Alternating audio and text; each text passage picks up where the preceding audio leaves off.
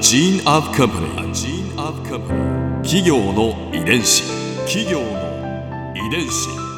全国に546万社以上あるとされる日本の企業その企業の数だけ理念があり使命があり人間ドラマがありますこの番組ではさまざまな企業のトップや社員の方にお話を伺いながら成長する企業の DNA を解明していきます企業の遺伝子ナビゲーターは私はるかクリスティンと株式会社エイベック研究所代表の武田隆さんです。武田です。よろしくお願いします。さて今日は株式会社野村工芸社執行役員海外事業部長の杉本真さんをお迎えしています。杉本さんよろしくお願いします。どうぞよろしくお願いいたします。今回は野村工芸社の DNA と海外展開についてお話を伺います杉本さんが入社されたのは何年なんですか？えー、2014年になりますね。じゃあ割と最近ですね。そうですね。その前は、えーその前はあの実はその前職はまあ、エンターテインメントのはい。業界だったんですけどもアミューズという会社にですね、私はあの5年間ほど、えーおりまして、はい、えーそこで、えーまあ、新規事業の方とそれからあと海外事業。うんうん。その辺をまあ担当させていただいてたというのがあのあります。それ以前はまたじゃあ別のところにいらしたんですか？そうなんです。その前は電通テックっていう会社ではい。中心はずっとイベント事業の方をやってたんです。あそうなんですね、ええ。ですからそのイベントと言われるところでいくと非常にその電通グループで、えー大きな国際的なイベントがありましたけど、はい。まあ、ご承知の通りオリンピックであったりワールドカップであったり、えーそれからあと愛・地球博という博覧会であったり、はい。ああいう部分なんかの国際的な、えー大型イベントと言われているものには、全て僕はやっぱりちょっと絡んでいたというのがあるんですね。でもその当時からもうじゃあイベント系のことをやられてそれでエンターテインメントのお仕事やられてそして今が。そうですね。ただあの実際にはですね、あのエンターテインメントの部分の業界とこのディスプレイ業界っていうのはちょっと業種的には違うじゃないですか。そうですよね一緒ではないですよね一緒ではないです。でも僕の経歴上からすると例えばその電通グループの中でえーオリンピックやワールドカップという、はいまあ、大きな、えー仕事をやの部分の、まあ、一つの、えープロジェクトをやらせてもらってたっていうことの経験とそれからエンターテインメントっていう意味では、えーそのコンテンツっていうものをちゃんと扱ってビジネスをするっていうことに関する環境での仕事をやってきたことと。でこれっていうのは野村工芸社の中では違った分野にはなるわけですけど、うん。先ほどにも言ったように異業種の DNA がそこに組み込まれることによってまたいろんな意味での化学反応が起こっていくという、まあ、そういう意味では多分いいシナジー効果が生まれてるんじゃないかなっていう気はするんですけどね。そこでまた新たなものが生まれるんですね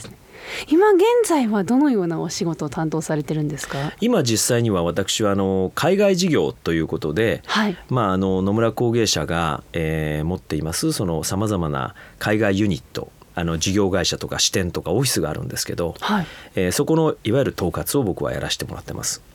で海外部分の拠点としてはですね中国とシンガポール2拠点には事業会社があります。うんであと香港に支店があります。それとミラノとニューヨーク。ここに、えーオフィスを構えています。でこの全いわゆるその海外の拠点とユニットをですね私が今、えー統括をするというようなお仕事をさせてもらってます。124年の蓄積してきた野村工芸社の技術これを世界に展開していこうということですか？そうです。まさに自分たちの持ってるノウハウとか、はい。もちろんあのいろんな過去の経験値って言われてるものは当然あるんですけれども、まあ、それだけじゃなくて、うんうん。えーいわゆる感動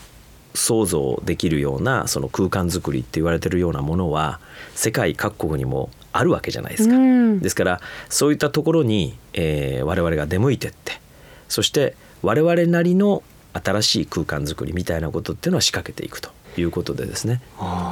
どうなんですか？でも国によって歴史だったり文化が違うわけですよね、はい、同じようにやってもやっぱり同じことで驚いたりってしないじゃないですか、はい。反応が違ったり、えーそのあたりはどうなんですか？まあ、あのもちろん国によって文化の違いは当然ありますんでね、はい。えー僕自身としてはやっぱりその、えーローカライズしていった考え方がすごく重要だと思っているんです。はい。ですからあの日本人がいいなと思ってるものもその国に行くと全然受けなかったりするじゃうないですか。あのそういう部分を押し付けてってもしょうがないことだと思うんですよね。はいですからやはりその郷にいれば郷に従えその国ごとやその文化っていうものに合わせていかにそこの国の人たちが喜んではいそして感動するのかっていう空間づくりは考えていかなきゃいけない。ローカライズするでもそうすると野村工芸者のアイデンティティっていうのはうん残るんですかしっかり？まあ、ここがすごく重要で、はい。あの日本の良さとはい。そして現地の良さとそれをやっぱりこう組み合わせていく。それによって初めて、えーいい空間とかい。いものが誕生していくと思うんですよね。はやっぱりその日本だけを持ってってもなかなか難しい部分はありますよね。でそういう時にはどうするかというとやはりその国ごとの中のやっぱり文化を分かっている人たちそれは多分パートナーになると思うんですけど、はい。我々が一番業種業態の近いすごくやっぱりこうそれでもすごくいいパートナーがいてそのパートナーと一緒にいろいろ考えることによって、うんうん我々が逆に何かを押し付けていくとか何か上から目線で何かをあのやっていくようなことではなくてその人たちにいい刺激を与えたりとかですね、うん。そういうようなことをやることによってその方々を中心にその国に合ったその文化に合った空間を作っていく。でそういう形で中でサポートをしていく。その方がうまくいったりするんですよ。うちの会社野村工芸社の、まあ、ちょっと歴史的な背景を言うとですね、はい。海外事業をやっぱりやってたのはもう30年ぐらい前から、えー海外にまあ着目をしてですね、はい。えー進出をしたというのが、えー歴史というふうに僕は聞いています。はい。で過去においてはですねやはりなかなかやっぱりうまくいかなかったっていうのがありました。でその部分っていうのはあの何かというと、えーどうしてもその日本の野村工芸者と言われてるものをやっぱり背負ってで日本企業の進出に合わせてはい。日本企業のためにあ一緒に行くと。いうことが前提になったスタートだったんですね。あ、はい、となりますと基本的には日本企業がもしそこでうまくいかなくなってうん。撤退すると言って戻ってきた時に逆に言うと何も残らなくなってしまう。そうですね。ってことになるじゃないですか。でそうなるとやっぱり自分たち自身もどうしようもなくなる。はい。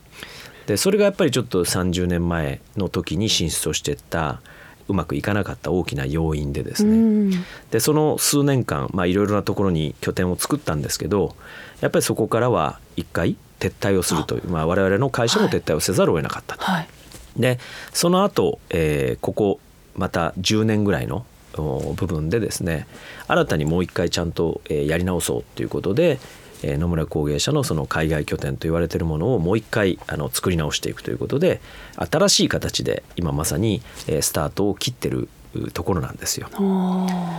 やっぱりその視野はグローバルに見てそして、えー仕事のできる範囲は地球上全体で、えー野村工芸社の、まあ、ある種のいろんな DNA が各地現地各地の人たちにうまく受け入れられてそれがまあ継承できるということが多分野村工芸社の海外事業の成功にみ導かれるんじゃないかなというふうに思ってますけどね。楽しみですね。ここで春風ビューポイント。今回杉本さんのお話の中で印象に残ったのは124年間蓄積してきた空間づくりの技術を世界に展開していく。それには現地の人に合わせたローカライズが重要という話です日本の細かいところへのこだわりとそしてその国に合った空間のその、ね、2つが合わさった傑作。私自身も海外に行った際に一度は見てみたいなと思います。企業遺伝子。